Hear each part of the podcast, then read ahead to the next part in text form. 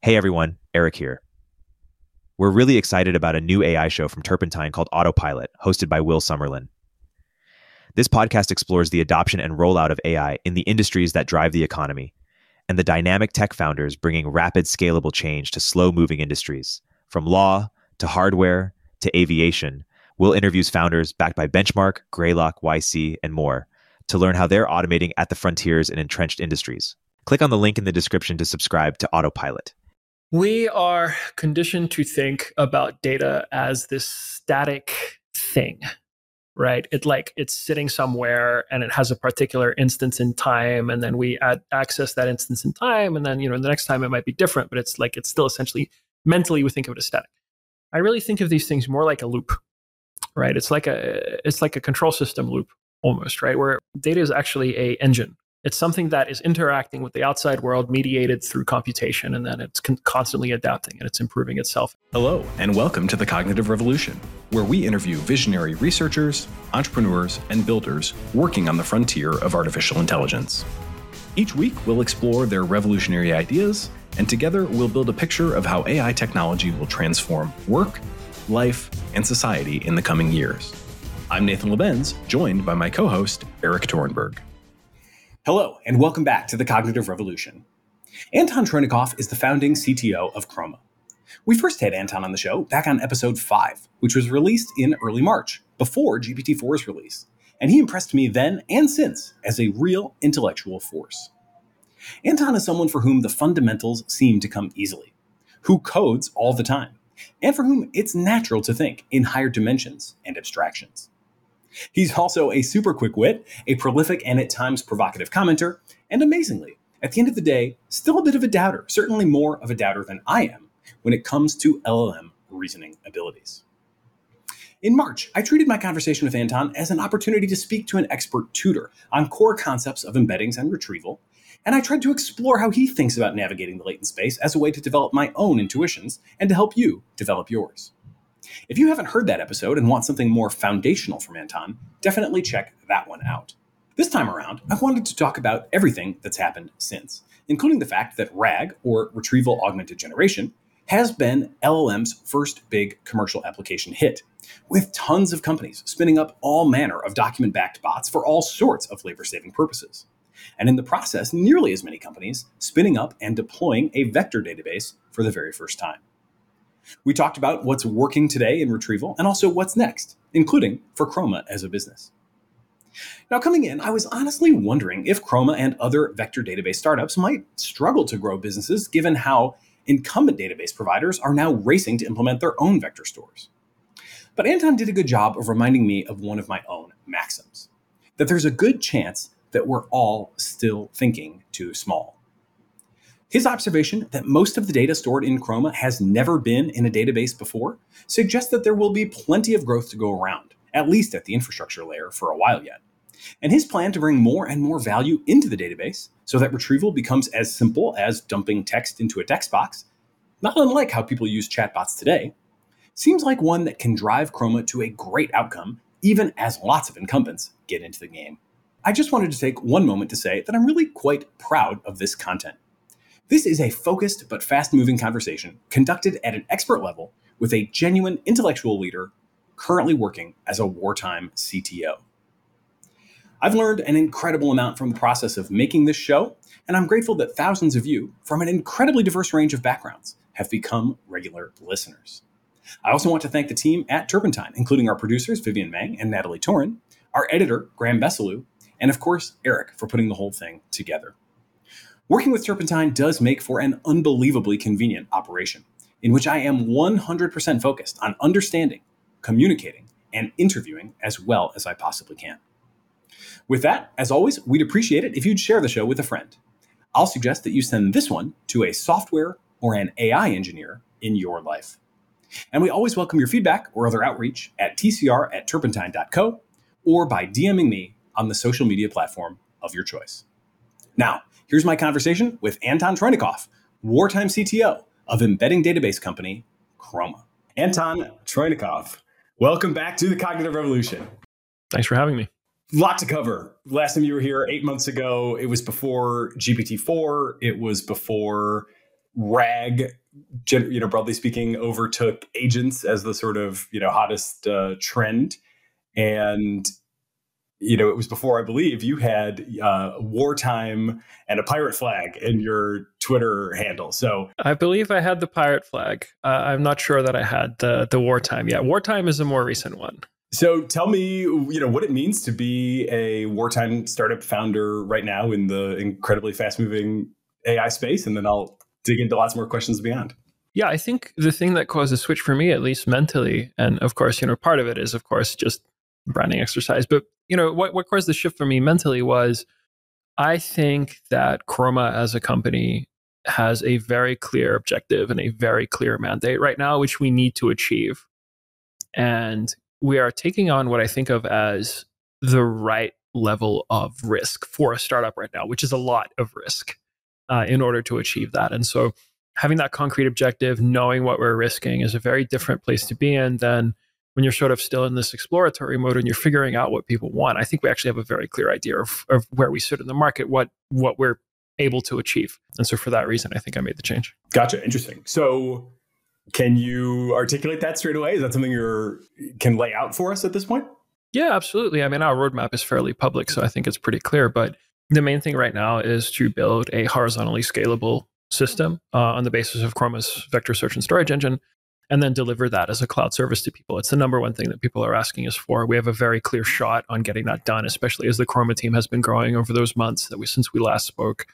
We know what the shape of it has to be. We know the quality that is expected of us and that we want to deliver to the market. We know our key differentiation. We understand what we're building for. And so all those things are just in place. And it's now it's like purely execution risk. It's how well can we achieve this mission that we've set out for.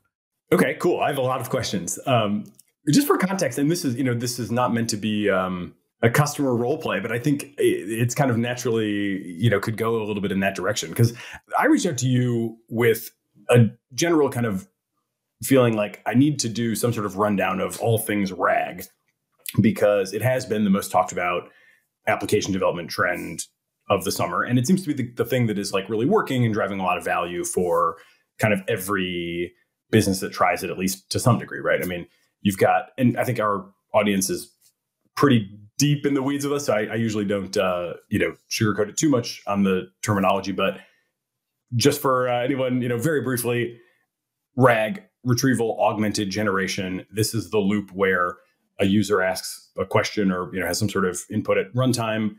A database is searched using that query to bring additional context into the context window, and then the language model can use both the query and the retrieved information to generate stuff. Obviously, a lot of variations on that, but you know that's kind of been the big trend. And so, you know, swyx uh, had a an episode on this recently. I thought was quite good. I know there's a lot of content about it at the AI Engineer Summit, which I understand you made it to in person. I unfortunately was uh, traveling elsewhere for a wedding at the time. But I'm also doing this, right? So I, I'm advising this company, Athena. I've mentioned this many times, and we have recently gotten to kind of a good, you know, V1 that we're at least comfortable putting in the company's hands. Um, and the company's in the executive assistant space. They have a thousand executive assistants with a thousand executive clients, highly idiosyncratic. What we, you know, developed in a RAG uh, lane is an individual client profile backed application that could hopefully help the assistant, you know, kind of, you know, get access to kind of useful content about the client yeah. Perform the work more more efficiently and and and, and faster with all the available information. So i don't know if i'm a typical customer or not a typical customer but we're definitely you know looking at this. Boy wouldn't it be great if you could have this you know kind of semantically sophisticated access to all the things you know that a client has sort of accumulated or declared or the preferences the email history I mean, could be you know could go on and on and on. Um, and we're in the early days of this but you know a big part of that obviously is the is the backing, right? How, how does where does this how does this information get chunked? How does it get stored? How do we access it? How do we assess whether we're accessing effectively or not? Um, so I've got you know a product quote unquote in market uh, with an internal uh, group there, and I think what what kind of stood out to me most, you know, as a developer, based on what you're talking about, is how do people choose in the first place? You know, it, it feels to me like a very black box. Like people, you said people are coming to you and saying, "Hey, I want a hosted service." I honestly can't necessarily yet differentiate between the vector database providers. And I'm not even sure how we should think about differentiating. Yeah, I, I, think that's a very reasonable question. And I think that's an artifact of the position that we find ourselves in on the adoption curve of these technologies overall, right?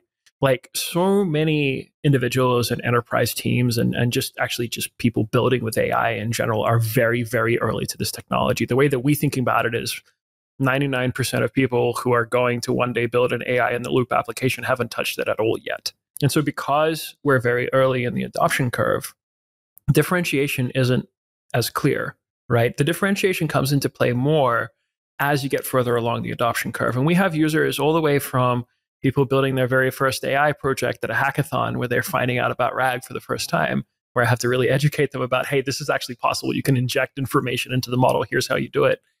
All the way down to pretty sophisticated production deployments, where those are enterprises who have the core RAG loop up and running and they're asking well how do i improve my retrieval quality? How do i actually you know how do i actually incorporate all the human feedback and evaluations that we've done back into the data layer? Like what can i do to make sure that the output is improving over time?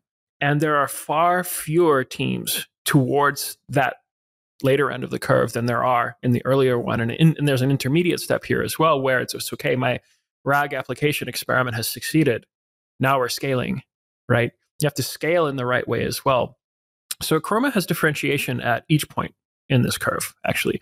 But the first part, where it's we really think of ourselves as enabling experimentation in this space.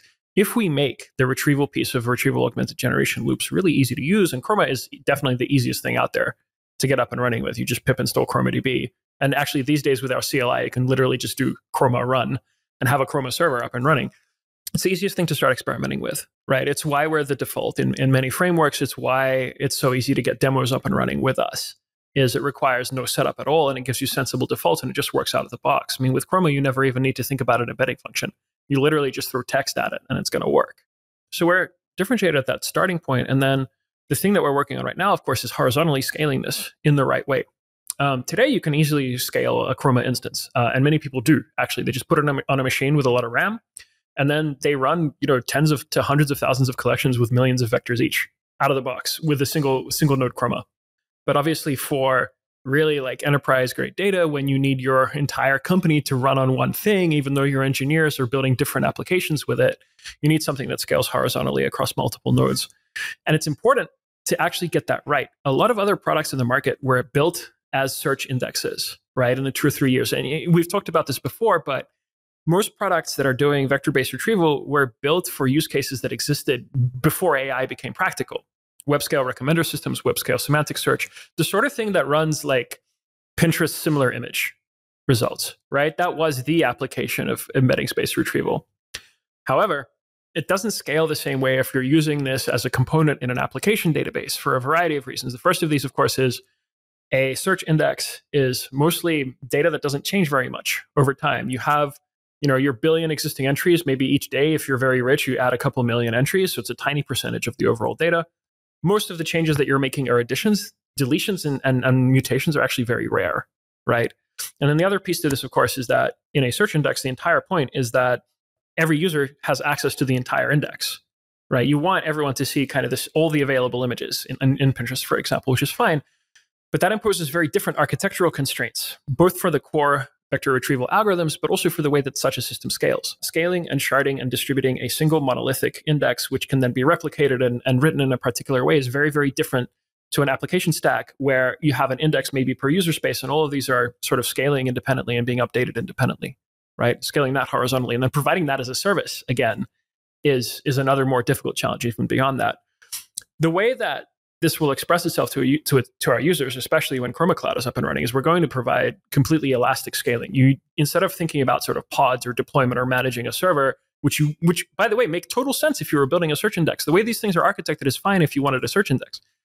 We will provide this in a completely elastic way. We'll charge you per query essentially and, and some rate for storage.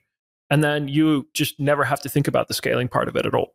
But to deliver that requires us to build a quite differentiated architecture from the one uh, that's traditionally been made for these kind of search indexes. Now, that puts us on the scaling point in the adoption curve. So, as I mentioned, there's like different points. The final point, and this is something that we're working on in parallel, is basically taking all of those problems around retrieval quality, around how do I chunk my data, around how do I select my embedding model, and bringing those down into the Chroma product.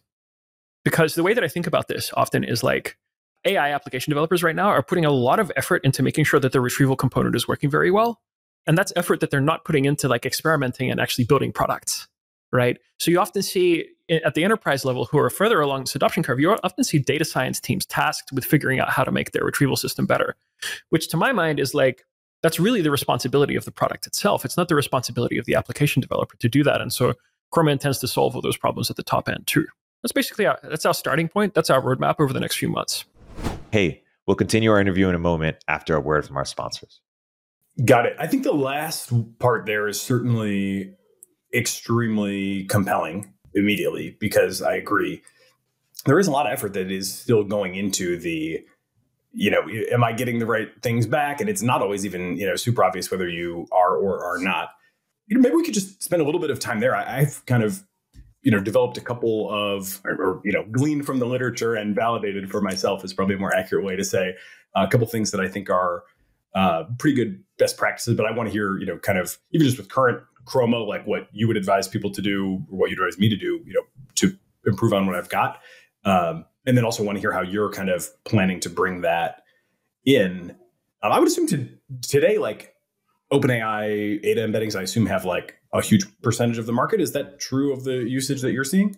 It's interesting. So actually, um, what we're seeing is most people are happy with open source embedding models as well you know, a lot of people are deploying their own local embedding models because it's actually fairly straightforward to fine tune like a sentence transformer to get more performance out of it than you want. I think Ada are fine, but I think people are finding that there's not like a, that significant a trade off between these two. Um, there's other reasons though to use Ada embeddings. One of them is that there's an Azure endpoint for them. So if your data is already sitting around in Azure, then it's easy. It's easy for you to do that, right? You don't have to run your own model because you might be running this data at a large scale. You don't have to pay egress costs or network uh, sort of the network cost penalties uh, of using something like Ada. Yeah, I was going to ask how that how those preferences kind of relate to scale because I think I'm maybe atypical in some sense, or I'm in some maybe middle ground because you're kind of saying, yeah, you know, Chroma is the default because you can just hit run and it goes. That is certainly you know great for the very starting point.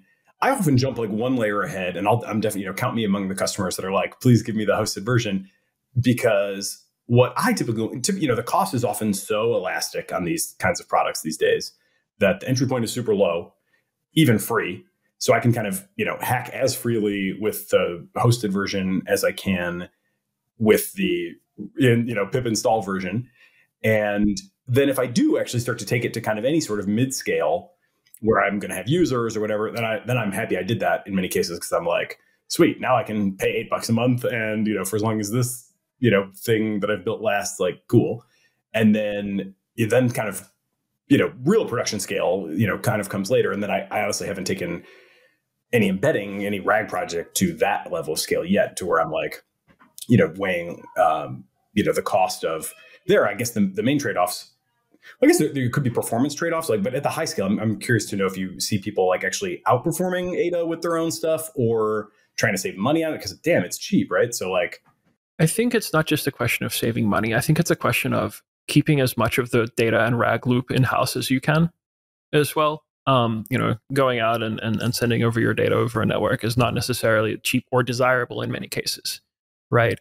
we're seeing actually an, very much an increased interest in bringing the entire RAG loop in house, not just calling out to say GPT-4, but looking at you know Mistral and Llama 2 and fine tuning those for particular tasks. And I have these conversations pretty often um, with sort of analysts and other founders and, and, and VCs in the space where there's an open question right now, which is like, okay, where OpenAI is pushing for AGI, they want to develop the one model to rule them all but what utility, if any, do the smaller fine tuned open source models have?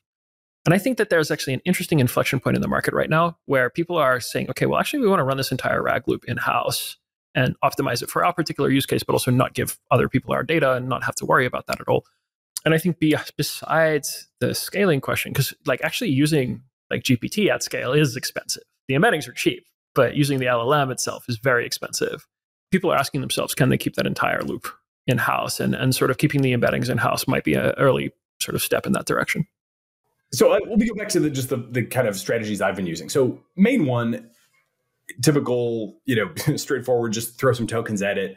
I do think if you're doing something like this and you're early and you're like trying to get to proof of concept, don't skimp on you know the number of records that you retrieve is kind of one obvious but definitely useful tip like use the context window yes and no so here's here's the thing right this is one of the things where we need to make retrieval work better for it to actually work well in production it is a fact that has been folklore for some time in this space however the recent research has you know sort of demonstrated this more empirically distracting information in the model's context window does tend to measurably destroy the performance of the overall application. And it destroys that performance in actually a very difficult to measure way. Right. So the question is, you know, try to return all the relevant results, but make sure you inside that those relevant results, you haven't accidentally returned irrelevant information. And this is how this this is actually like a fairly complicated system to isolate where the performance gains are coming from, because obviously the results that you return dependent on your chunking strategy. You need to make sure that the chunks that you're creating are semantically meaningful, not just in some general sense, but in the task specific sense that you care about, right? And your application needs to reason about. So I don't think it's always the case that you always want more tokens, that you always want more retrieve results. You have to find a way to retrieve only relevant sections.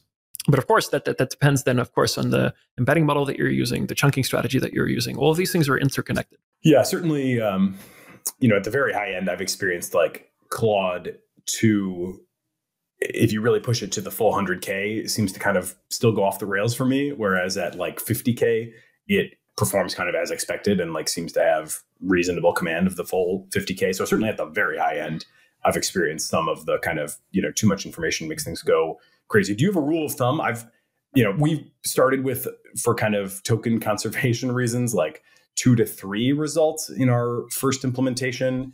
And then we've now boosted that to like 10. And I think at least on that margin, you know, strictly for us, like more is better because like, you know, the best models can handle the 10 chunks. And our retrieval, I trust less than I trust, you know, GPT-4 or Claude 2 to like find the best, you know, find the right thing in the 10 chunks if it's there. So what I would actually do is take a step further back here and ensure that you have a good way of measuring performance. And that can come from two places. That can come from uh, sort of offline evaluation of results, and it can come from human feedback directly in the application itself. I would make sure that I was measuring effectiveness uh, first, like I had a really good measure of that. And then, you know, of course, these are old knobs to tune, right? But the first thing is to have a reliable measure of how well things are actually working in the first place. Uh, and again, my, my, advice is straightforwardly as much relevant information as you can fit, as little, and, and try to get as much irrelevant information out of there as you can. Another thing that I've experimented with, and I think you have really good uh, ideas here as well, is trying to sort of create some sort of adapter layer between the user's original query and the you know kind of inner product type math that the vector database is doing. Yeah. Uh, so this is this is an idea that you know again has been around for a while. Um, it's something that i've pointed out many times that it's actually to fine tune your embedding space, first of all, it's been demonstrated that it's sufficient to fit an affine transform to actually transform one embedding space to another embedding space, right? An affine transform, if you don't know, is just uh, squeezing, stretching, and rotating um, space. That's all it does, right? And it tends to be enough. Uh, intuitively, what it's really doing is like expanding the importance of certain dimensions of the embedding vector and constricting the importance of other dimensions of the embedding vector under the certain distance space. Now, one way to do that, of course, is to recompute all your embeddings and apply that transform. But if you um, if you compute the uh, forward transform instead, you can just apply that to the query instead. And what's interesting is that means that you have great flexibility to even apply this transform per user. And you can learn the individual user's preferences because the same user may be using different the same data for different reasons, right? And you can imagine different applications operating on top of the same uh, vector store, which are using the data in different ways. And without modifying the data in the vector store itself, you can just apply these affine transforms to fine tune them per application or per user, which is a really exciting thing. And it's great that the math works out. Of course, the other approach is to, to fine tune the embedding model overall. And I think that you can actually probably back propagate information, feedback information from all of the applications or all the users sitting on a uh, sitting on your database to just over, get an overall improvement by performing that fine tuning. And these are features that Chroma intends to provide as well out of the box. Okay, cool. just in case that sounds uh, you know daunting to folks uh, to be honest where we are in actual practice is not yet to any fine tuning of anything but just using the language model to transform text to text and our kind of instruction for that which is actually quite effective is to essentially hallucinate or we we do it in a little bit more of sort of a generic like abstract way we we tell the language model first generate what you think this, you know, what the answer might look like. Uh, and then it will do that. You know, we put like variables, just kind of placeholders in, and then that you know has a much higher chance of hitting the right thing in the database if it exists, of course. Yeah, and that so that that technique's been around for a little while. It's called hypothetical document embeddings. It's interesting. The the open question there, of course, is that typically general purpose embedding models are already trained in that forward way. In other words, like they are trained to land queries about information near where that information may be located. I would say that that should be a property of the embedding model itself. But if you're finding that HyDE works for you and it's working in a cost-effective way, in other words, you know you you have that extra model call there per query, then if if it's useful, then then use it. Otherwise, um, otherwise it may actually be in the long run cheaper to fine tune the embedding space itself. I think I mean definitely at this at scale, I think it certainly would be. That is yeah, interesting. Though it's a very interesting, you know, good note on sort of the forward nature of the training and the you know the, the objective function. The whole thing is kind of working in that direction. You know, very concretely, things that we've seen are just like, you know, what are the clients' kids' birthdays? It doesn't, you know, it, it should work, but definitely getting it way more likely if we're like, you know, kid A is born whatever date, you know, uh, it just seems to pop the right stuff to the top a little more reliably. That speaks to a different possibility here, right? Which is some data is better stored structured in a structured way, and some data is better stored in an unstructured way. Now, numerical information about individual people is probably better stored in just a, a SQL table, right? Like it's easy if you have everyone's names, birthdays, everything in a SQL table, you can just go look it up. And the interesting part is, is like if the model is equipped with knowledge of where to look for that information and has information about the structure of the database that it's in, can of course generate just query against that table without having to go through a, what is potentially this kind of lossy embedding search. Embeddings are great for unstructured data, right? Embeddings are great for finding information about unstructured data. But if the question is about things like birthdays or, or numerical data or events, typically you can also get the model to directly query a structured data store as well. And that's another approach to take here. We now have kind of a I mean, certainly we've had database, you know, splits, uh, conceptual splits, split personalities in the database realm before with things like SQL and NoSQL. Now we kind of have, you know, structured and unstructured, you know, traditional tabular versus vector style database. And I definitely do find myself wanting both at the same time, right? So this seems like you kind of have both developers of like applications on both sides of this divide running toward one another um, do you think that these things end up being kind of served by the same solution, or do you envision people having distinct solutions for different kinds of databases and somehow making them talk to each other? I think it's worth zooming out a little bit here and talking about what problem we're actually trying to solve. And the problem we're trying to solve is not to store our data in one particular representation or another. The problem we're trying to solve is to make sure that the model has all the information that it needs to complete a task or answer a query that the user is asked it to do, right? So whether or not the actual you know relational database is a part of your your storage product the interface that you provide to the application developer has to take that into account. That's what matters right? And so the way that we'll be solving that of course is to just have the appropriate adapters. If it turns out that there's advantage in expanding into say like having a relational store which we already do by the way have inside chroma the document store and the metadata store is a relational database. We use that as an augment to the vector db and that's how we support for example, keyword search out of the box, right? You can filter by keywords in Chroma out of the box because we have that relational backing.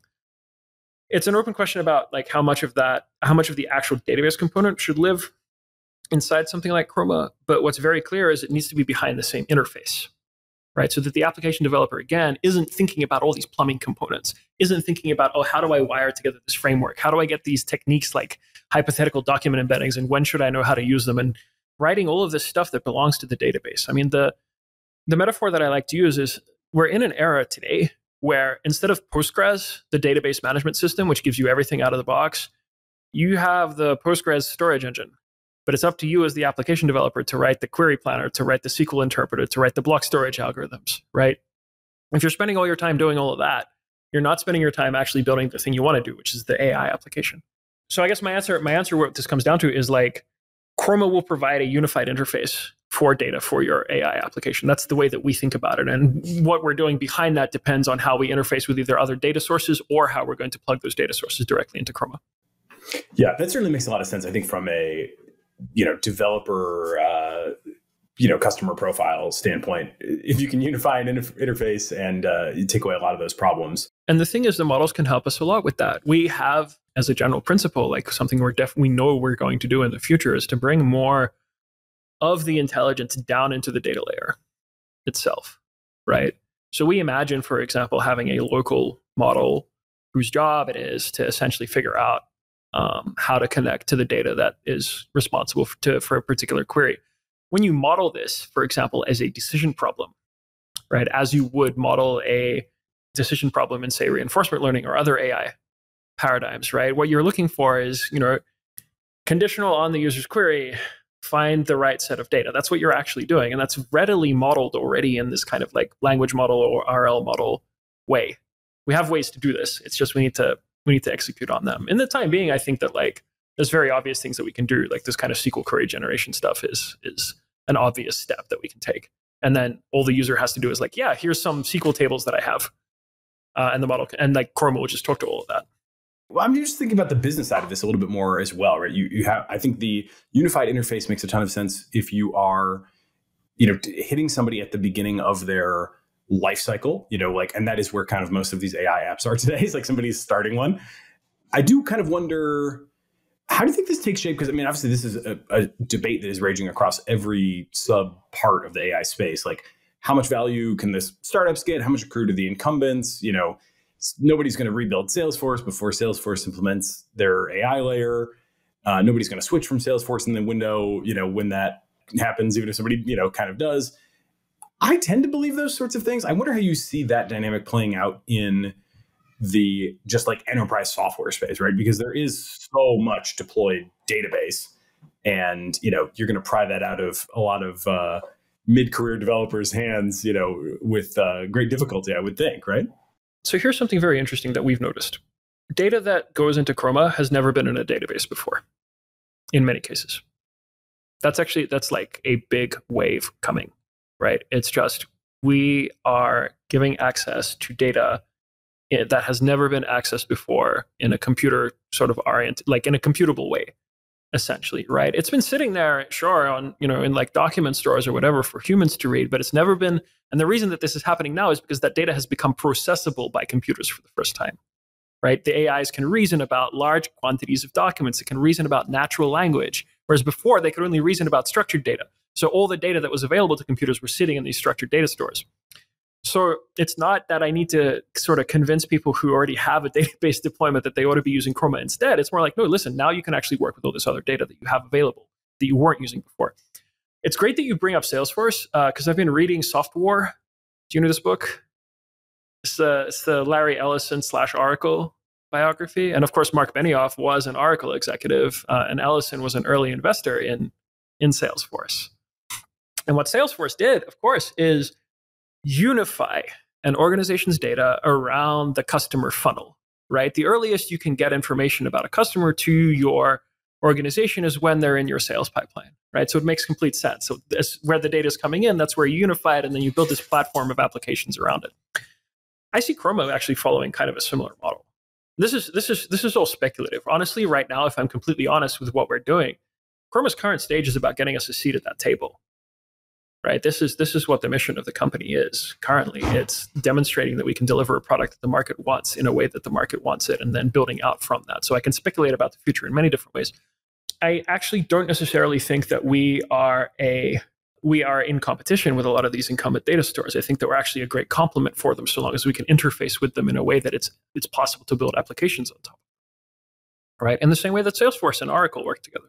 So when you say the data that's coming in, I think that's a fascinating analogy and definitely I would think compelling to your uh, investors and potential future investors as well. You know, that's like the kind of thing that the VCs are looking for, right? Is the sort of we're not competing with the existing database. We're 10xing how much data goes into databases. When you say that, I'm gonna have an episode coming up with a historian. So I'm like, first thing that's coming to my mind is like handwritten letters, but I know it's not that that you're dealing with, right? So it's like stored digitally already, right? But it's stored digitally. It's a lot of it is documents. Today it's documents. And the reason that it's documents today is because we have text processing models, general purpose text processing models. That's what GPT does today. Tomorrow, and I, I mean this almost literally, uh, it's more like a week from now, we will have models that we can that can interpret images and sound, right? And so that's data that's just lying there. And we've we've heard really interesting ideas that people have about this stuff. They have data lying around as PowerPoint presentations, and they want the model to be able to understand the slide and distill it into actionable information. All of this stuff is lying around in a way that is not machine interpretable until we have these general purpose models that work in the space of human inputs, which we have now. There's tons and tons of that data. And in terms of in terms of volume, like in terms of sheer megabytes, I think it rivals what lives in the relational tables too. So that sort of stuff, right? Just as just an example. I mean, frankly, the ability to interact with general purpose textual data in a conversational way, completely nonlinearly, that technology is already enough to create enormous business value. But the fact is, we're like we're far from done with with what you can actually do.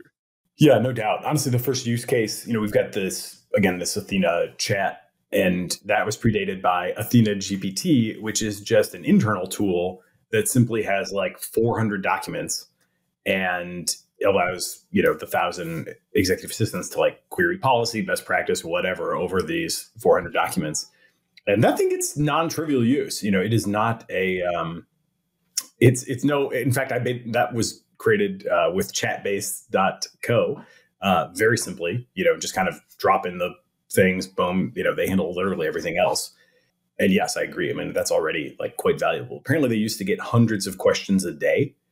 And you know some significant share of those can now just be answered you know immediately by the ai which is if that's all we were getting this is already like a significant business right? But it's not. There's so much more to do and it's a function of what information can the models process and how well can they process it. That's what matters right? That's what we're i wouldn't say we're downstream of it we're actually complementary to it because having retrieval makes the models more useful and then make the models being more useful gives you more reason to do retrieval it's this very virtuous cycle between us and the model developers. We're very, very complementary to each other, which is another reason why I'm actually like, I'm glad that we're focused on this component instead of the sort of the model improvement component. You, you touched on a really interesting point here. You touched on an internal AI tool, right? And again, if you look at the history of computing, most of what is built on unified enterprise data today is internal tooling to make your business processes more efficient. And AI has like this, this latent potential to make so many of those processes more efficient. And again, reading this, reading this uh, book, Softwar, which I highly recommend for anyone interested in the history of this space, like the whole point of Oracle, one of the things that they really pointed out to their customers, especially during like the dawn of the web, was you can't just stay on your old processes and expect to get the most mileage out of this you have to adapt your processes to get the real returns out of a lot of this technology. But if you do adapt them, the returns are huge. And I, I think that we haven't seen this yet in AI, but I think that's the potential. If this stuff works, that's the potential. And I think of this, there's actually three kinds of organizations uh, around this. The first kind is an organization with existing business processes that is now adapting to AI right? So, for want of a better word, that's a legacy business. That's a business that exists today. Every business that exists today is a legacy business, which is adapting its internal processes to use AI in one way or another, right? And, and some of those will succeed, some of those will fail.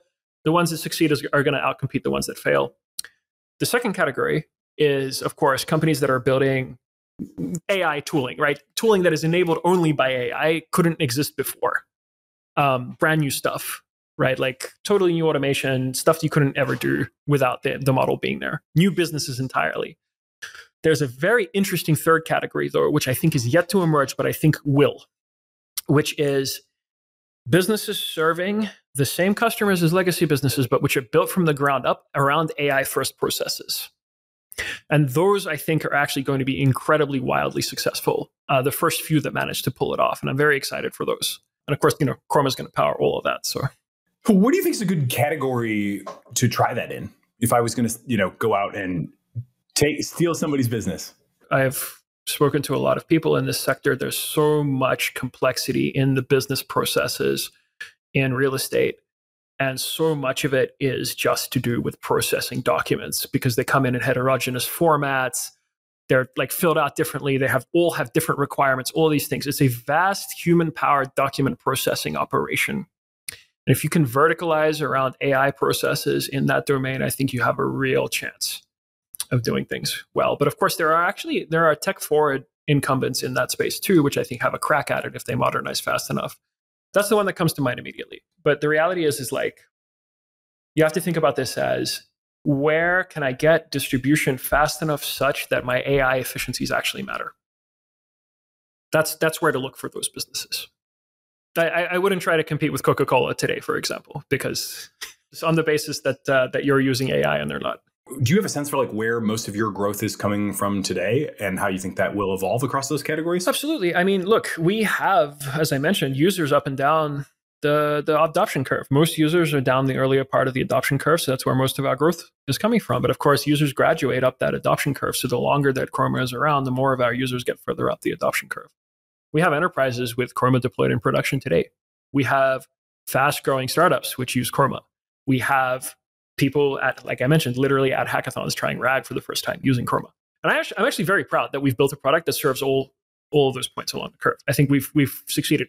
I'm actually even proud of the fact that we're even being used in ML research. Right, the Voyager paper that came out, the Minecraft playing bot, Dr. Jim Fan's group in um, NVIDIA put that out a little while ago. I actually didn't know this when that paper came out at first, but I went and looked in their code base and said, oh, Chroma is the memory engine for this for this agent system. So it's it's coming from everywhere, and you have to look at this like I hate to use these like 90s enterprise sales metaphors. I capture I catch myself doing it more and more often. But it really is a wave that's coming, right? And it is about like riding that wave to the right point. And I feel like that's what we're doing. One thing I wanted to mention, actually, you, you talked about how like for a second there it seemed like agents were the main thing, and then RAG became the main thing. I don't think that these are orthogonal things. I think that agents use retrieval, and I think making retrieval work better will make agents work better out of the box. Uh, and we're talking to like a lot of the agent developer companies about that right now. Um, I actually think that good retrieval is, is like a significant fraction of what we need to make good agents work. Yeah, certainly that Voyager paper got people talking and uh, was a very impressive accomplishment. And that one was no training, right? That was just kind of gripping around, developing policy, saving it, and retrieving it it does, in fact, have some human examples. And this is actually part of the beauty of retrieval as a complete AI system, in that you can implant things in it and you can delete things from it when you don't want it to behave a certain way or when you want it to learn a skill it hasn't learned yet, right? This is actually very different to, uh, you know, sort of in the notes that that you sent me ahead of time, you talked about like how, how fine tuning doesn't seem to work to implant facts. And this is this is a very rough mental model. I wouldn't rely on this 100%, but I think of fine tuning as the style or manner in which you want a task accomplished. So, in other words, fine tuning is about what information you should pay attention to and how you should then synthesize a conclusion. It changes that, not, not the facts. And then retrieval is the actual data that you operate on. So these things are actually complementary again. There's so many things here that are not at odds with each other at all. If you look at the latest crop of retrieval augmented papers where they do retrieval augmented pre training or they do like retrieval augmented fine tuning, you'll find that like fine tuning allows the model to better use data that it's getting from retrieval as well. So these things are just very complementary. Yeah, certainly the uh, the bitter lesson of just any end to end training that you can manage to do seems to be the top performer continues to hold true and the that's definitely been a theme of my study of the rag literature i would also note though of course that the scaling curves are real if you don't have sufficient tokens to like overfit your model onto the facts that are available to you, it's unlikely that you're going to get much out of tuning at all. You're likely to get more out of a general purpose system with retrieval, right? Which comes again back to this debate about like, is it one giant Death Star model to rule everybody, or are we going to have these little task specific guys running around? Because that also really defines the capital requirements of the market too, because it tells you where the compute's going to live. Is it going to live in an Azure data center, or is it going to live on you know your your network? Nobody knows. It's it's tremendously exciting to be a part of this. Yeah. Do, I, do you have a, a sense? I mean, this is obviously a huge question, but do you have a sense for how much knowledge can sort of be squeezed out of the model while still retaining the kind of raw G, if you will? Yeah, isn't that the question? Right? The way that I've started thinking about this is like you arrive at a machine that at least emulates reasoning to some degree by showing it examples of like reasoning, concrete examples of reasoning, right? There's no abstract corpus of reasoning that we can show it. So it's like, okay, you need all these facts and you need to see in the different ways that they can be combined so that you can sort of infer something that res- that can emulate a reasoning system. But then it's like, okay, how do you preserve just the abstract reasoning part of this without it remembering the facts part? I don't think anybody knows the answer to that yet, but I think we are on the way to discovering and working with it. There's been you know incredible work in interpretability lately. Uh, I'm not sure if you saw the big Anthropic um, circuit evaluation. I, I, think that, that that is a tremendous breakthrough. It's it's on a very small scale. Uh, I'm not entirely convinced as they are that it's just an engineering problem from here on out, but I think it is a very important breakthrough. There's other work in terms of finding like latent knowledge vectors in the latent space of the model, which is, by the way, exactly the type of interpretability work I've been advocating for for uh, quite a long time now. It's like actually let's just look in the, the space of what the model is reasoning about. I think that as we understand more of that, and as we look at different training regimes, I mean, if you if you look at the caveats in a lot of the um, retrieval augmented generation papers today, it's like, yeah, the next step is obviously to like train this with more retrieval in the loop. If we had better examples during the instruction fine tuning step for retrieval, we would have done that too. Stuff like that, I think, is yet to be tried. Um, and I think that that you know, in the ideal case, you have this 140 IQ machine, which knows literally nothing about the world until you tell it something, and then it's able to reason about it. Um, that would be ideal because that would make the system also like completely controllable and interpretable too. You know exactly what information it's using and exactly how it's combining it down to like the individual neuron level. Yeah, I found both that Anthropic paper and also the representation engineering paper from um, Dan Hendrycks and uh, Zico Kolter and uh, Andy uh, Zou yeah, th- those are both very compelling. And I do think they sort of lead into another question I wanted to ask you, which is to what degree do you expect that the that which is stored and that which is retrieved may start to slip from the space of that which is human interpretable or you know even represented in any you know sort of familiar format but that's not interesting that's the thing so this is this is a nice little control right because actually this this is where sort of AI safety and commercial interest completely align. A commercial a commercial deployment has no interest in the function of a system it cannot predict. Right? It's just not valuable. So the data that the model is working with is necessarily human interpretable. Now, of course, of course, there's other potentials here, right? There's the potential that the model learns steganography, there's the potential that multiple models learn to collaborate invisibly because they're reading and writing from the same data store. But at least that is a much tougher ask than the model stores knowledge in its weights in a way that we can interpret. It is a much tougher ask than, okay, this has to be like human interpretable text. And if I don't understand it, I'm like, I'm going to delete it. Yeah, yeah. Let me so let me take one step back on that because I wasn't meaning to suggest, although I do think it's an interesting question distinctly, but not quite the one I meant to pose. If I, understand, if I understand your response, you're kind of referring to the fear that the models will come to deceive us and slip our detection abilities. But take one step in the more kind of modest direction. What I'm kind of wondering about is instead of storing text in some embedded form and then using the embeddings to retrieve the text and put the text in the context, I think we might cut text out of that loop before long and just kind of end up being like, I'm going to store embeddings and I'm just going to inject numbers right into the model wherever. Yeah, yeah, yeah, 100%. I actually think that this is a natural progression of where we are now. I think having this extra lossy pathway of like returning documents and then putting those documents in a context window, it's silly because like, you know, we have an embedding, we essentially decode that embedding and then re-encode it into another embedding space. No, just pass it into that embedding space. That's that's the way to really do things in the future. But I don't think that that's actually a problem for interpretability. We know where all of those vectors came from. We know what what outputs they inputs and outputs they they correspond to. I don't think that's a problem. Yeah, maybe. Um, it seems like it could easily start to detach from the text, though. I mean, when I read these like representation engineering papers, or the, even or the Anthropic paper, and I'm like, okay, in these middle layers, we have this kind of high concept representation that we're starting to be able to tease apart, and it's not exactly, you know, once we tease it apart, certainly it's not like one to one with text but it does seem to be the kind of thing that we can like store and then you know kind of load in inject into the you know the process in any future forward past you know as we may wish to.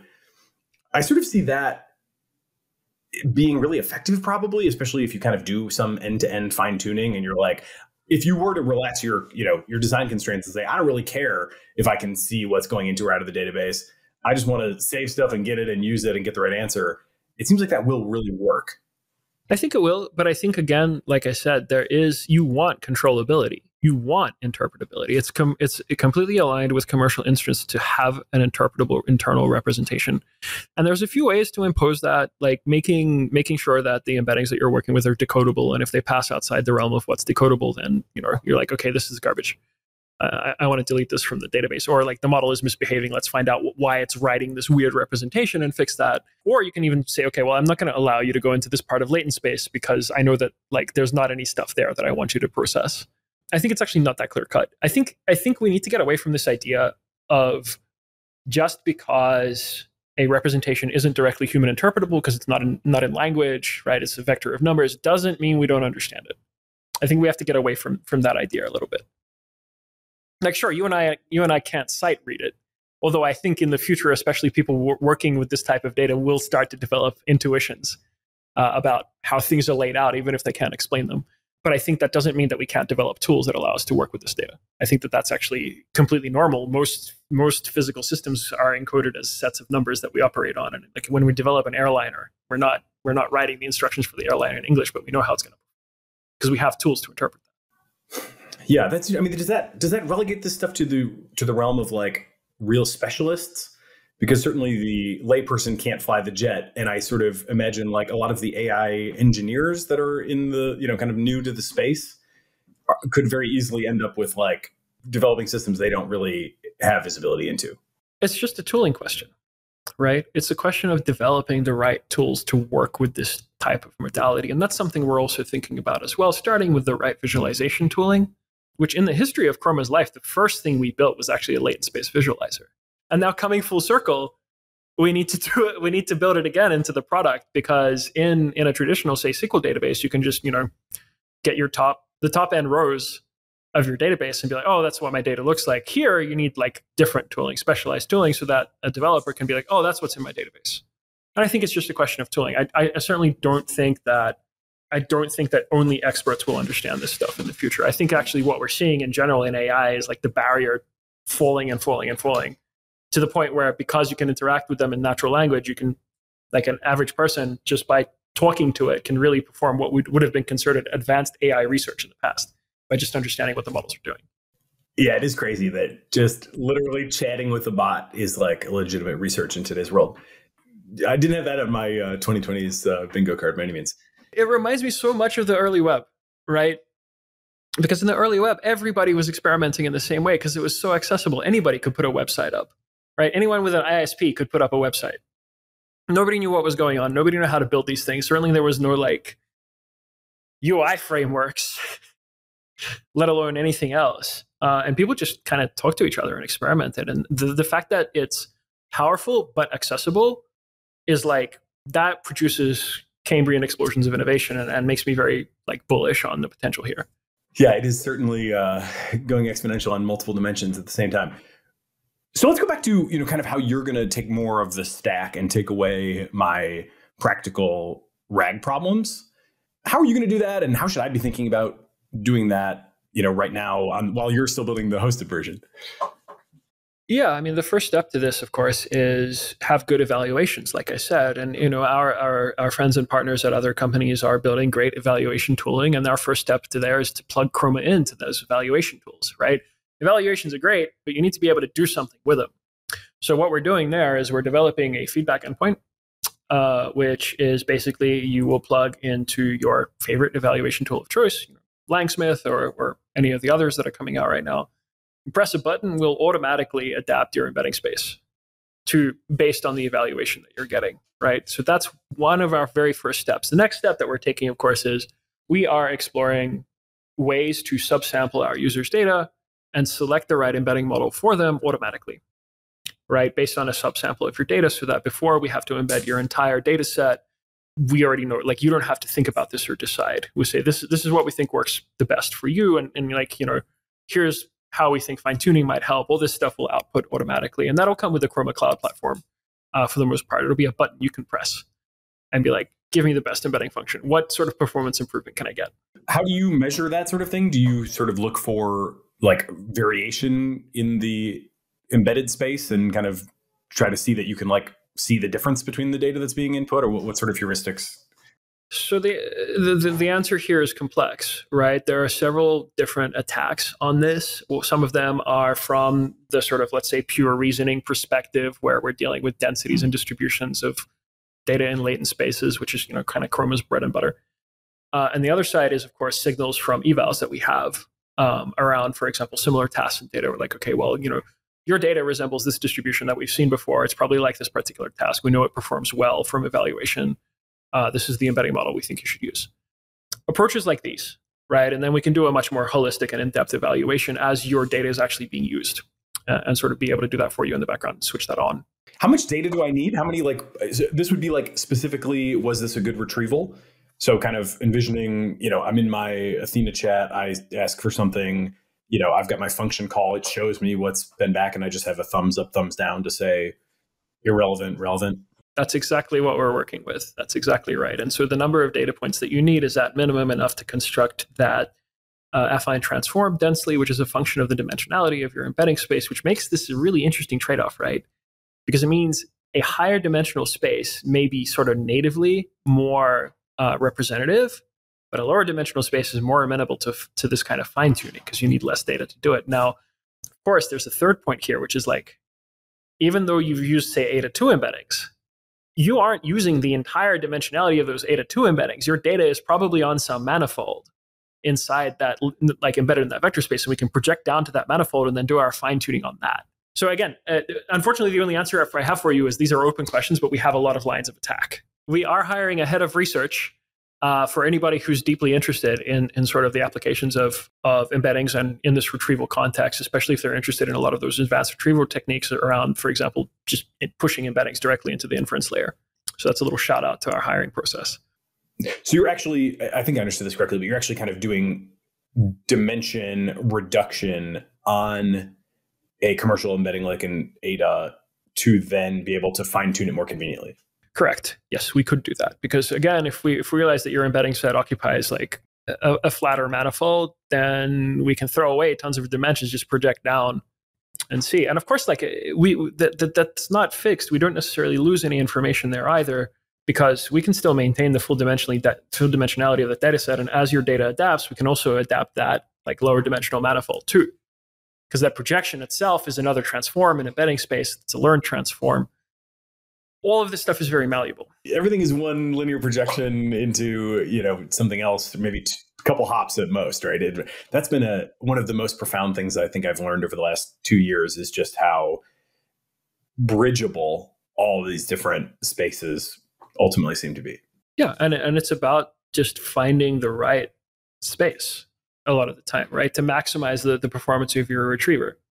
And of course, there's there's plenty of other little things we can do, right? There's a million little convenience things that we can build, like automatic deduplication and summarization for your data. If you find, if like there's a bunch of documents and inside like your conditional space, they all lie near to each other and it's like your retrieval results will return it. So this is, this is actually the other part, right? We're going all the way back to one of the first questions that you asked me in this, in this recording was like, should I try to put as much information in as possible? Well, if like 12 of your documents are redundant, you've actually managed to capture none nothing new. And there's this maximal, there's this idea of maximal marginal relevancy as well, which is like a heuristic for for you know not returning the same information more than once. But we have intelligence. We can summarize that set of documents into a single document, which the summaries of which highlight the information you're actually interested in. Because remember, summary, like everything else, is conditional on what the user is actually trying to accomplish. But the models can reason about that. So we can get these conditional summaries, which collapse all these redundant, docu- redundant documents into a single data point. Uh, and stuff like that is like very it's just convenience. It just makes your stuff work better. It makes your costs cheaper because you have fewer data points. All this stuff is stuff we like will build. Or are currently building i should say. Yeah i was just thinking about doing something like that for this athena chat project as well where you know, for probably both cost and latency, and maybe also overall quality, a sort of Claude 2 instant filter that sits between my retrieve 10 and my, you know, insertion into context might actually help because then I'm using a bigger model. Right now it's GPT-4 and it's like, you know, that's a bunch of tokens that I'm feeding in there. If I could feed in fewer and feed in the right ones, I would, you know, save money and latency. Although that obviously comes with complexity. But yeah, those are the kinds of things I can certainly see if the database just handles it. You know, they, that could be very. Uh... You never need to see it. You shouldn't ever be thinking about these things, right? You never think of what the, what query plan did Postgres generate for this like thing into my into my web app. You've never thought about that in your life unless you're doing infra work. Similar kind of set of problems here and this is actually one of those spaces where I think the application of those lighter weight open source models that we talked about earlier actually I think are really applicable, right? If you are running an embedding function locally, then that can be made more efficient by actually running inference hardware at the point where you're running some inference hardware. Well, you might as well run at least one of these tiny models on it, right? And you can definitely like get to a higher utilization on that infer- inference hardware that way, and everything just like connects together in a way that that creates a lot of value. Yeah, it's funny. I've had that. That's happened. I think maybe a couple times for me now, where I've started from some, you know, commercial, or in some cases just nothing available, but some, uh, you know, need to actually scale something up into the AWS, uh, you know, kind of lambda function type situation, and that is a pain in the butt. Um, but it definitely once you kind of get it working for a particular task, we do enjoy the cost savings and the super easy, you know, horizontal scalability. So, but also you have the data flywheel. You own the data flywheel at that point, right? Um, in the same way that you own the customer, you own the data flywheel, um, and that means that you have a model that adapts continuously to your specific business use case, not some general idea of of like a general purpose model.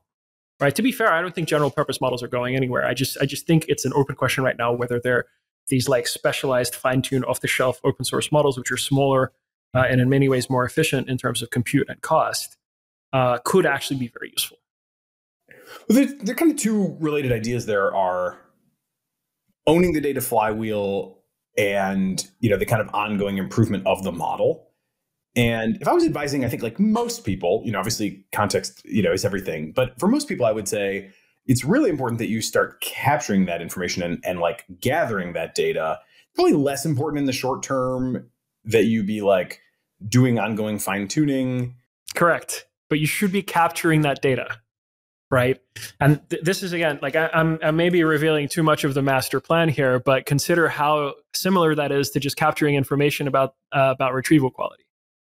We are conditioned to think about data as this static thing right it like it's sitting somewhere and it has a particular instance in time and then we add, access that instance in time and then you know the next time it might be different but it's like it's still essentially mentally we think of it as static i really think of these things more like a loop right it's like a it's like a control system loop almost right where, where a data data is actually a engine it's something that is interacting with the outside world mediated through computation and then it's con- constantly adapting and it's improving itself and if if you have the right affordances to be able to do that. And so that comes into this like system of continuous improvement in many, many different ways. I agree with you. I, I think that most people shouldn't be fine tuning online. I think that most people don't have enough data to be ever able to do that. But I think that there's a lot of possible approaches for this in future. One of the things, here's another example, right? One of the things that we're going to be deploying sometime around when we launch cloud is, you know, Chroma datasets. And this is the fact that a lot of people want to be able to do, say, retrieval against English language Wikipedia, right? Because it's useful to have facts about the world um, that are not in the training set of the model yet. Or, like, if not Wikipedia, then find something from Bloomberg or whatever, real time news sources. There is no reason for everybody in the world to go around embedding that on their own. They could just hit a Chroma endpoint and get it, right? And then, you know, we, we charge them a few cents. Uh, and just get the, the document or the embedding. We just do the retrieval for you. And obviously, once we have the cloud service up and running, that's as simple as running a public collection almost. The open question about that, though, of course, is now you have all these applications using the same data, right? So Chroma is now a data platform powering a bunch of applications as well as a database that people use for their applications. Now you have a lot of information about how all those different applications are using the same data. And so now you're like, okay, you know, we, we know which model this is being fed to. We know what the task is. This is how it's being used. We can fine tune it to that particular task. We can give you that data in exactly the way that your particular application and use case needs it instead of this generic embedded way right so that's a, that's a path that's like a way for us to provide almost this public service of these continuously improving representations of these data sets right because for, for example it's very unlikely that that people would use the information from a bloomberg terminal for a dating app unless it's a very high end dating app depends on your definition of high end as well we may have to uh, put that out to the the audience if the uh, marital status of your CEO can meaningfully move markets, that's a different dating app. But basically, like the embedding space that you would use for that kind of information is very different to the embedding space that you would use for, say, demographic information or information about, like, I don't know, events, basically, right? News. Um, they might be related. They might actually be even used the same way in the same tasks, but the information that people care about is actually specific to that particular type of information and the task that people are doing with it. And so over time, by having these kind of publicly available data sets, we can converge on those things can have these living living sets of data that, that are constantly improving to what people actually want to be doing with them so so i think that's also a, a super big topic the sort of evolution of data sets and I mean, a lot of angles. Uh, that's such a big topic. A lot of angles on it. So you're kind of evolving there specifically with like, a, how do I serve this particular customer use case or even individual better over time, based on kind of what they're doing or how they relate to data and so on. Um, I'm also really just interested in maintaining the actual data in the damn database and having some interesting challenges with that where you know one big one is just like do you think you said earlier that like updates and you know inserts are relatively rare not in ai land what i was saying is they're rare in search indexes they're not rare in applications at all this is happening all the time right the data is being updated interactively and so, you know, you have to build you have to build the data layer in a way that's robust to that. Now, in terms of like actually keeping the data up to date, we've been speaking to quite a few folks around this. I think a lot of people are developing tooling to essentially let you stream data into your database and keep it up to date and keep it synchronized with events in the outside world. And, and we're happy to support those projects too. You know, we've spoken with the unstructured folks, we've spoken to a few other folks that are doing stuff like this. And, and I think that those are very valuable projects that that like need to get built that kind of speaks again and it makes sense from a database provider standpoint that you're just like stream it on in capture everything you know it'll be the it'll naturally find its first and uh, you know hopefully eternal home here in this database i guess i'm a little slow you know and i'm surprised that you i don't know if you i'm not sure how many like people you're actually seeing doing this kind of stuff but what i'm still kind of trying to figure out is just like to what degree do I want to store everything that happens in my little Athena chat app as history? If I do start to do that, it probably needs to be some sort of different set than like my kind of canonical reference material or my you know initial customer profile. But then I also do want to update my customer profile. But then do I want to have a record of the fact that I updated my customer profile? Like I'm kind of I feel like I'm everywhere I look. I'm like boy, uh, my own memory. First of all, I'm appreciating my own memory, and it's you know while it certainly has shortcomings, its relative elegance, you know, is apparent in contrast to what I'm kind of hacking together. So, what advice do you? So, what practical solutions? What advice do you have for people that are struggling with that right now, namely me? Yeah, that's very interesting. I mean, this sort of like um, journaling almost is how to think about it. Uh, uh, one of our hackers in residence, Savanch, actually like ran into this as an interesting, you know, set of problems to tackle about like how do you represent the fact that more recent information is what we want to reference unless we explicitly want to reference information about the past right? And there's there's a few approaches um, there's of course there, there, as as with everything in the space there's kind of two ways to go about this. Is like a heuristic approach and something like chroma allows you to do like you know date based filtering and store data in your metadata and be like okay i only want information that came from this date and onwards right? I don't want to know about the history. You can store the history in a collection, but you just filter by dates that are further in the future or like further in the past, depending on what you want to see. That's kind of a heuristic way of doing it. Frankly, I think that like there's no reason why we can't have a time dimension in the embedding space itself and be like, oh, these are statements about the past. And then you like know to decay that value over time and then the model itself, the retriever piece of the model can be like, okay, well, actually, I need to weight the time dimension more heavily because I, I need to look at like the history of one person over time, or I need to look at the history of like the space over time and land in the right place and launch that query. And uh, one way to think about it is if you attach time as an additional dimension on these embedding vectors, then like if you want all the information, you can project out the time dimension, or if or if you want it from a particular time, you can just slice it there. I think that that's the long term solution. I think that getting the models to actually understand, getting the embedding model itself to actually understand time is the right way to go about it. Again, though, however, don't forget that not every piece of data probably belongs in the vector store. Some just is better off in in a you know algebraic data structure like a SQL database. Yeah, you're certainly making me recall also the uh, recent Tegmark group paper. I think it's language models represent space and time. And uh, I don't know if you've seen that one in depth yet, but the ones where they found out it has like uh, an implicit representation of latitude and longitude. Yeah, and there's a timeline component to that as well. Yeah, I, I'm yet to read that paper. It's unsurprising to me that they'll develop these sorts of representations, right? Like information about place and time is encoded in the training set. I don't see why they wouldn't represent that. Again, every, everything everything is trained on the same contrastive triplet loss. If you have signal that places are different in different places and times, and they're different in a specific way, then it will capture that signal that result was actually not that surprising to me. I thought that okay, that's very a very natural consequence of this kind of training. Yeah, I would agree. I wasn't. Uh, I, what I was blown away by was the visualization, which I think is um, becoming the signature of the group because they've they've done a couple really nice versions of this where they'll have you know here's 12 seconds of whatever and you immediately get it. In this case, I really felt like it solidified this model that I did kind of already have, but you know, wasn't so sure how confident I was in it of the middle layers being where sort of the highest, you know, order concepts live. And they seem like quite decoupled there in in many ways. Like the amount of associative stuff that's loaded in, you know, even just with given a place name. If you think about that, it makes sense because of the way the contrastive pre-training works. Contrastive pre-training is only about similarities and differences. When you are at the highest level of difference, it doesn't matter in which direction the difference in because you don't have like a third thing with which to make reference to, right? All difference is relative. So you can be like completely floaty at the top level. At the top level of the hierarchy, you can be very like ambiguous without any meaning uh, in the space itself because like okay, is this left, right, up, down doesn't really matter as long as they're separated in some way. And then as you get inside these clusters, which is like the lower levels, the structure of those differences matters more because more of those points are like nearer to each other and you still need to separate them. So structure gets imposed in that way. For me, that makes complete sense, actually. You should apologize for your privilege uh, for saying that. But uh, I, increasingly, I feel like I'm right there with you.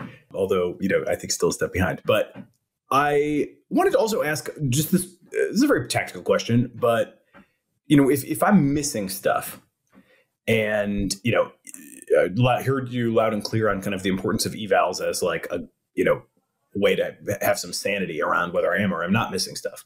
But if I am missing stuff, am I more likely to like how I assume it's more, but like how much more likely is that to be happening due to representational issues versus the nearest neighbor being sort of approximate and maybe missing something at that like almost all of it is to do with the representation is there a scaling law there? Or so, can i can i quote something you know if anybody ever tells me like oh your nearest na- it could be missed at nearest nearest neighbor step. Like how do i say oh, no that's a one in a billion or like how do i so here's here's the easy way to figure this out. Um, like the nearest neighbor benchmarks we understand the trade-off very well between recall and, and speed right? That's a completely tunable parameter. You can just go look at the graphs right for various algorithmic implementations of approximate nearest neighbor. When your results are differing from the graphs that's the representation's fault. Gotcha. Okay is there one number I should keep in mind for kind of, you know, if I just use the default setting, you know, what do I miss? One in a million, one in a billion? Things are quite tunable. I think like one in a million is probably about right. On I would have to check our, our internal benchmarks on this, but I reckon I think on our default setting something. And again, the thing is, is this is never a concrete answer because it strongly depends on your data distribution. Like if you have some pathological data distribution, it's going to be much worse than that. It's kind of easy to cause this. If you build a HNSW graph where hmm. you just repeat the same entry over and over and over again as unique entries, and then you add some other entries around that, then it'll be completely corrupted. You'll never get good results. So it does depend on you. My point in saying that is it depends on your data distribution, but I would say like one in a million is pretty reasonable. But you can tune that. Like you can completely tune that depending on the scale of your data set as well, if you're willing to trade some latency.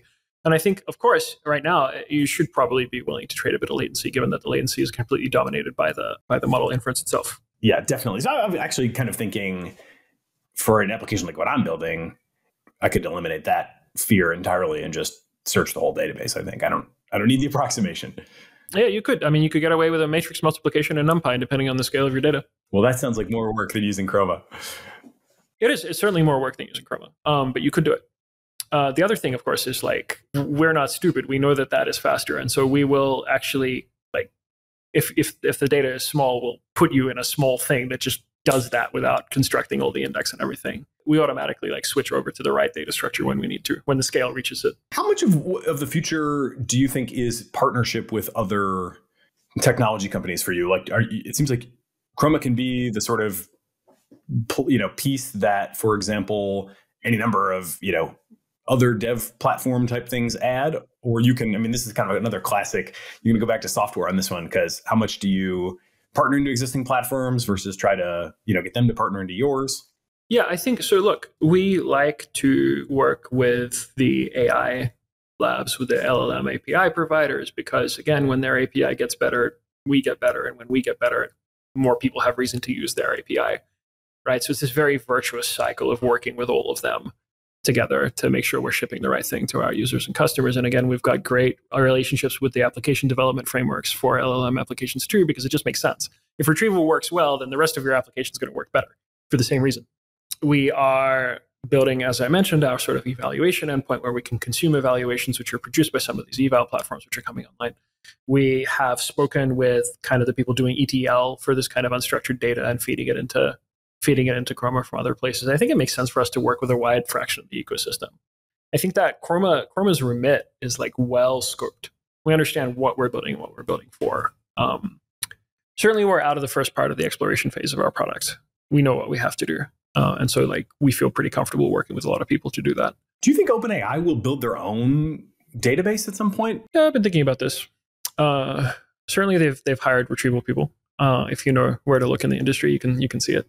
I think that in general, they are unlikely to release something for developers like we've built. I think that it's possible that they will want their own retrieval system internally. Um, certainly, some of the things that have been teased or quote unquote leaked about the developer day implies the existence of at least a lightweight retrieval system. Personally, I hope that they run Chroma because we're building for enterprise use case for their scale. I don't think that they have a great reason to build their own, to be honest. I think that this is pretty significant undertaking on its own right like it's it's truly and i don't see it as something that is in necessarily in the main line of what they have to build. I think that first of all, I do believe that retrieval is like a really important component of getting to AGI, but I think like building the nuts and bolts of the retrieval system itself is probably not something you need to worry about too much. So my, you know, I, I think it's possible. OpenAI has greatly expanded its team recently. I know that they've been working with retrieval, but I don't think it's in their best interest to, to build something. And certainly, I doubt that they'll build something that they're going to hand to developers. They may have something that's like a like a service where you like, okay, you know, upload upload your data or like plug in your data here. But if they have that, then it's also good for us because the thing that they plug into should be Chroma. Yeah, it seems like Chat GPT Enterprise is like the first place where this might show up as kind of something that is added for them as a feature, but not necessarily a, a service?